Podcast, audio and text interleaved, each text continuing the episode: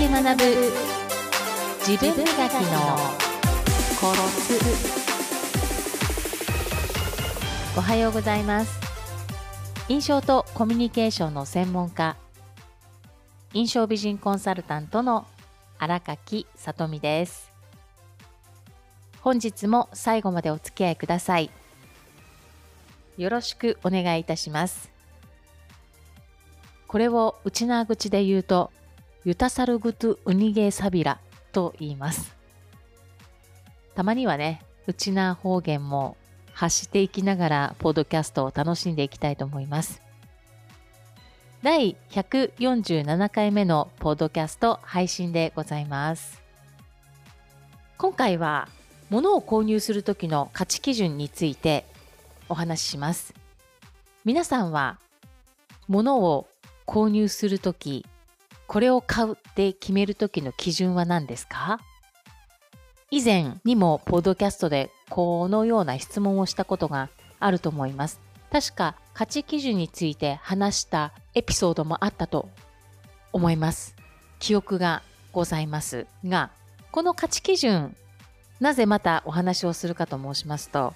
先日経営者向けの集まりで15分間の企業プレゼンをさせていただきました。私の自己紹介、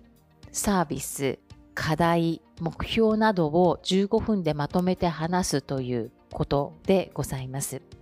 これまで18年間やってきたことを15分でまとめるっていうことは非常に難しい部分があるんですね。何を伝えようかな。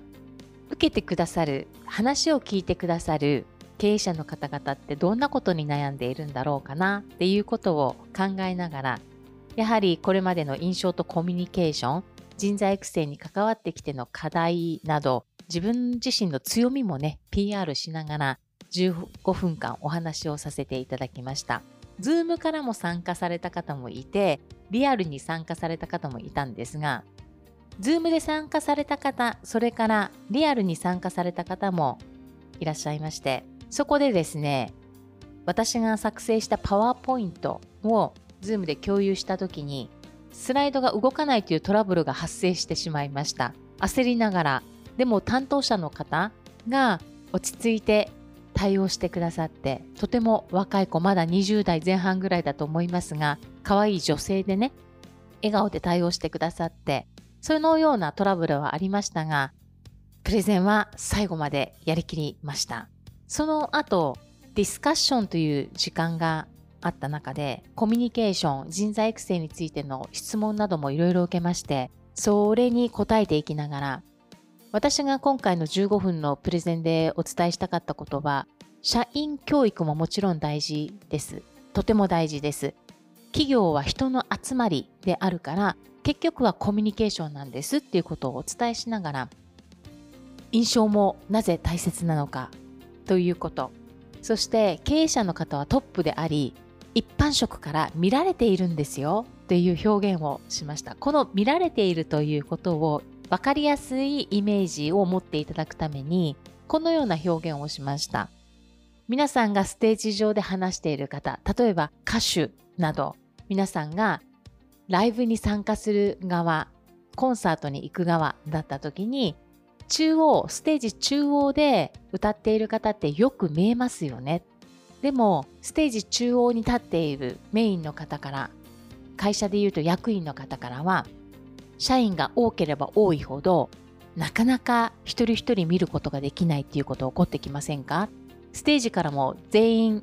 一人一人覚えてるかっていうとわからないですよね。実はこのように経営者の方って一般職の方から見られているんですっていうお話をしました。だから、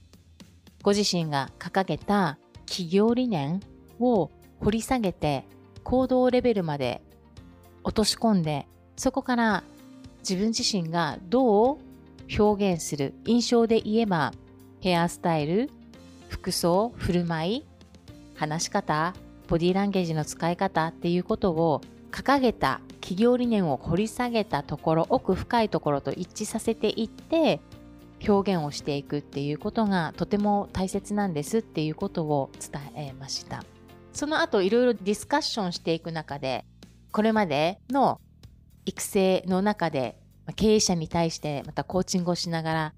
何か違い感じたことありますか？とか企業理念を掘り下げていくことで気づいたことありますか？とかいう質問をいただきましてそれにまた答えていきながらコミュニケーションの大事さを伝えていく中であるお一人の経営者の方がこのような話しました。本当コミュニケーション大事だよなって荒垣さんが発表していたステージ上のこと要するに見られているっていうことってすごくわかるなと思ったし接遇も大切だなってすごく感じました。僕がもしペットボトルが2本あってペットボトルを売っている方1人は100円1人は150円ってあった時にもし150円を販売している方の人柄とか話し方とかすごく丁寧だなって感じたら僕は100円のペットボトルは買わずに心が動くその人から私は150円を出して買いたいって思うんだよねっておっしゃったんですね。そこで私はその話を伺ってあるエピソードを思い出したんです。本当にあったことなんですが沖縄県内のこれもポッドキャストで話したかなもしかすると。ある不動産の企業の代表者の方はやはりコミュニケーションをとても大切にしていて社員教育も大切にしていてその社長からこのようなお話がありました。私も2回ほど接遇マナーで入らせていただいたんですがいろんなお客様がいらっしゃって、ね、ある土地が売れてそのお客様からこのような話をいただいたそうです。そのお客様は沖縄県内のいろんな不動産企業に連絡をして土地購入のための交渉をいろいろしていくわけなんですよね。実際土地を見に行ってみたりとかしながら。その中であなたの会社が出している土地は他に比べたら正直高いですって言われたそうです。正直高い。けれども担当者の方の対応が本当に素晴らしかった。だからあなたのところからこの土地を購入します。というような話が実際あった。これ沖縄県内です。その話を思い出してその話をしました。その後、隣にいた経営者の方が、僕はそうじゃないなっておっしゃったんですね。僕はどっちも買わないっておっしゃったのか、100円買うって言ったのか、ちょっと忘れてしまいましたが、もしかしたら買わないかもって言ってたかもしれません。そこで私はこのような質問しました。何々さんは物を購入する時の判断基準、価値基準、これを持って買うとか買わないとか決めるっていう基準は何ですか？って私質問をさせていただきました。そうすると即答でタイミングだよっておっしゃったんですね。そうだ、タイミング。タイミングっていうものもあるなと思って私はそこでまた気づいて学びになったんですけれども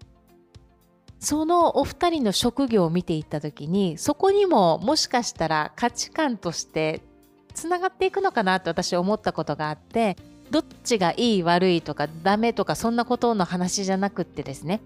少し値段が上がってもこの子がいい子であればこの子から買いたいと思うとおっしゃった経営者の方は広告のお仕事をされてるんですよ。広告って人の思い聞くじゃないですか。聞いて表現していく作っていくっていうことだから納得してもう一方の方タイミングで選ぶっていう方は機械を販売している方だったんですね。専門的な機械を販売している方だったんですね。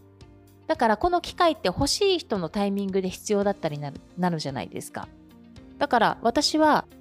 あなるほどと思ったのが、まあ、そういう価値基準それぞれあって仕事にももしかしたらつながってるのかなって勝手に思ったんですけれどもこういったことを気づいてやはり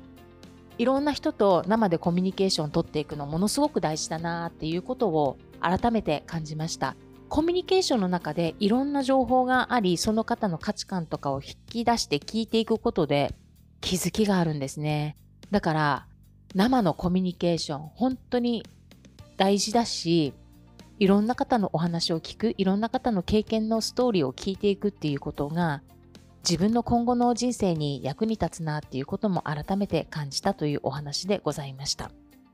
さて、皆さんが物を購入する時の価値基準は何ですか？そんなことを質問をしながら皆さんご自身でこれまでどうやって決断してきたかなっていうことを考えてみてください。考えるというか振り返って、あ、こうだったなっていうことで分かってくると、